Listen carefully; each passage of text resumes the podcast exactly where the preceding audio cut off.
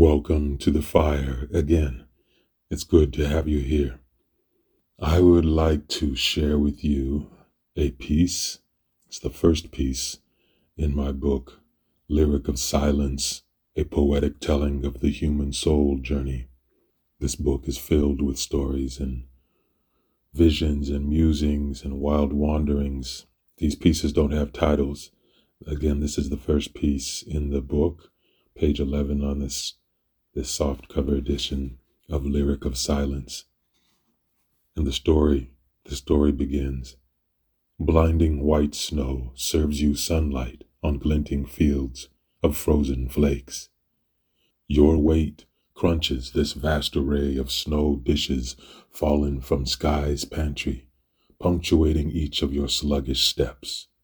Your shocked lungs gasp for scant oxygen in an atmosphere not made for breathing. Thoughts race through your teetering mind like children in the deep woods, deliriously wanting to be lost in a tangent. Your body has already decided that you left your senses back at a far lower altitude many miles before. It searches for a suitable rock on which to surrender. You have never been more alive. Friend, you are a traveler. On failing soles, you have traveled Tibetan valleys in their lushness of wildflowers, rivers, and pines. You ascended the plateaus with their assertive winds until this high alpine of snow leopards and infrequent shrubs, this secretive life of slopes and hardness swirling. You have arrived under swelling moon, in a personal season of rebirth and reckoning. So many moons have passed in your life, and yet still your heart thrums daily, pleading, Please, more moonfuls of light. You have come from your life of great intentions your flattening of life's rich circles into an impotent linearity occupied with tasks and goals. A linear sleepwalk that completely misses the luscious river curves and pockets where treasures are buried in the damp soil of unmanicured banks. You have come here to Himalaya with your prized collection of security blankets each stale with fear and faded of color. Over years, you took your life of flowers and fashioned it into a field of worry weeds. Now you have come thirsty for soul water, and like a divining rod, your body has pointed you up a mountain, this mountain. You can taste the water waiting in this ground, even as the heights steal your sobriety lifting you into a drunkenness sufficient to impair your long obsession with the great ghost control. And so, willing one foot and then the next, you climb. You round a path lined in slate rock walls. A gust blasts, a gust blasts your frozen face as if an initiation ritual. For a moment, Exhaustion threatens to swallow you whole. The tears clear from your eyes. You regain myopic vision. Your entire biology pauses and you see it. There before you, at the foot of a high slope, is a tea house, singular and mute. Its skin is stone, interweaving roof shingles of tired wood and corrugate. Many paths lead here to this buoy shack, inset on a towering ocean of rock, paths folding always into a single arrival. Outside the tea house, prayer flags ruffle their dowry in the sharp glacial wind, guardians protecting this place, or perhaps beacons drawing souls like you near. Beside this shelter, a moon faced boy dark, mystic mountain lakes for eyes, draped in maroon and saffron robes, moves a hand across prayer wheels, his hand a flock of cranes, skimming copper water, a prayer for what might swim beneath the surface of unspeaking day. You approach the tea house door. Numb knuckles knock. Your breath dances away as mist. The door of your lifetime opens. Tea house hostess looks out at you. Her face is this earth, high and broad, cracked and lined in old roads curving along steep cliffs and tenuous passes. Her cheekbones like land a glacier crossed, pushing its sharp weight and crystal deep into her rose sable skin, embedding all the richness of caravaned life that a glacier cannot help but to transport. Her face is this earth, red and ruddy and personified, frozen and yet still gleaming warmly with sun's affection. Her long black braids are the outcomes of ancestral looming. Generations of thick fingers have oiled and parted these locks. Her own hands might pass for the roots of trees. They have touched just as much life as do roots drawn, heat and stew into a slow parade of bodies. She is this mountain, a mineral summit who rises and walks each morning to the faithful bucket and well that she is, to draw herself as water for the old teapot, serving herself stewed with flowers, to what beyond mountain travelers may come through the splinter hided door. Your smiling hostess invites you in. Now shoeless, you seat yourself on a carpet covered bench. Room's interior warmth rushes over your life's permafrost that begins to thaw and drip and burn in strange relief. Wood fire deep in ash utters delicate blue flames. Carpets and baskets carouse the floor sprawled out like lazy animals in sun shafts. His Holiness smiles cherubically at you from a gold framed photo on the wall. Wildflowers sit in a cup drawing water. A faint memory flutters in you, but does not take flight. Hostess offers fat, steamed dumplings and thin pea curry. Her own family will eat water and Sowa Tsampa, oats, that night. Yet she is no less pleased to feed you, for a well attended visitor leaves karmic blessings in appreciation. She drowns you in endless wooden bowls of hot, salty butter tea. Your chapped lips mollify as your belly bloats. She is very quiet, though when she looks at you, the awakened candles in her eyes Say all the words you have been missing from your life.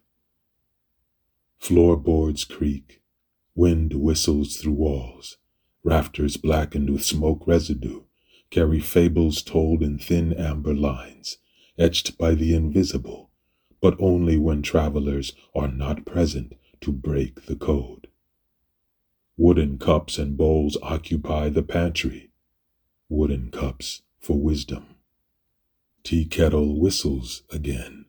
Hostess brings singing bowls to pitch.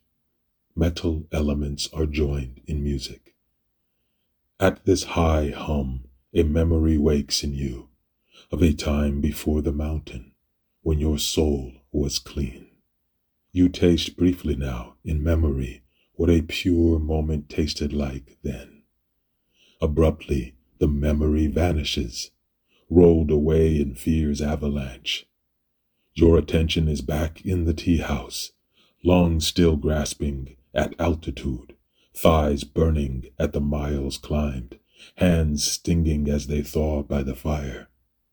You daydream forward to what you desire, the ample valley beyond this mountain, the absoluteness at the mountain's peak a courage gathered like firewood by the accomplishment of summiting this frozen giant. Orchards ripe with validation and affirmation, endless rows of ritual drums, booming their permission for you to finally be you. Be you in your heart. Be you in your thoughts. Be you in your submission to this mystery. Now you pass out on the tea house floor in a light delirium filled with kaleidoscope colors. Your spirit has been lifted in the talons of a great eagle. You are captured prey, swept through far above atmosphere. You are captured by birth's retrieving talons, torn away from solid earth and fluid illusions, hastily introduced to flying, to immersion in air, to helplessness that you never knew could feel so complete. Smoke rises from the tea house, reaches you above clouds, above your prior blindness. Smoke enters you, laughing. Its voice is the hostess, amused by you. Smoke of transformation enters you. Now you are falling from the top of sky, free and falling, smoke choking off all access to what you breathed and lived off all your life before. You land softly on a whispering bush in an endless valley, the acres of ceremonial drums still booming. You walk the furrows, pulling up drums like stalks of sweet corn. They are huskless and roasted, ready and willing to be eaten. You eat drums. You eat drum beats. Now their booming permission for you to be lives inside you. Your own heartbeat is your self permission internal, no longer pining for externality. You walk along a stream to a clearing in the woods. There, beneath a tree so tall that it is a ribbon hanging from sky, or a jewel strung around the neck of universe. Beneath this unbelievable waving tree is the tea house. You knock on the old door.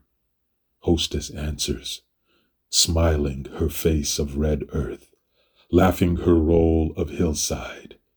Her two palms with fingers like ten roots bound as though to be burned like sage for smoke smudge cleansing her two palms joined together in ancestral namaste. Bowing to the divine in you, she offers you all the food she possesses. Boja suma, salty butter tea that the yaks utter blessed, and some simple biscuits from a brittle package served on chipped china that is her proudest possession. You enter, passing under the low door sill built for shorter bodies and smaller egos, looking back once over your shoulder at the bright cascade of creation that waits for you.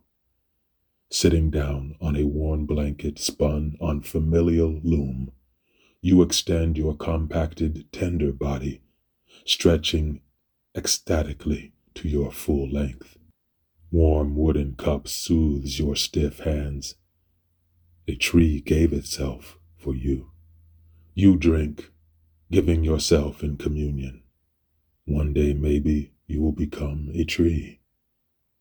You look through kettles steam lifting over abbreviating flames, darting in drafts of tango, crescendoing in language of fire. Through this steam that bathes open your pores, through this gracious water veil, hostess looks back at you with her awakened candles for eyes. You see that silently she wears your face.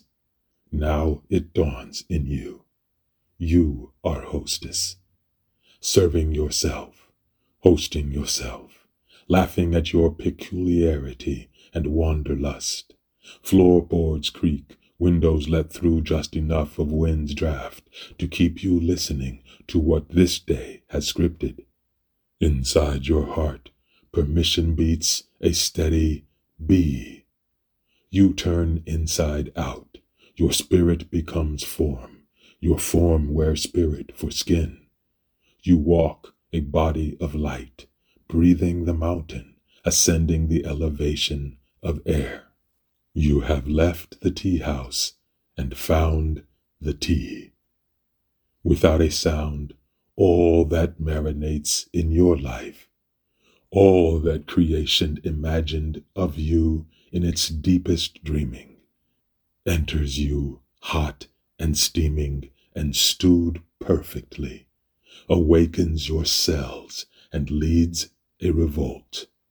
You are ready to be served in wooden bowls and to live a life worthy of stories, to be told by the lips of prayer flags waving and served along with a proper pot of tea. Thank you for listening and receiving and feeling this story. Your story. From my book, Lyric of Silence, a poetic telling of the human soul journey. I see you next time around the fire. Be good to yourself. Know that you are loved and you are love and you are a beautiful thing. I see you and I feel you. Today, may the joy in you sing, sing, sing.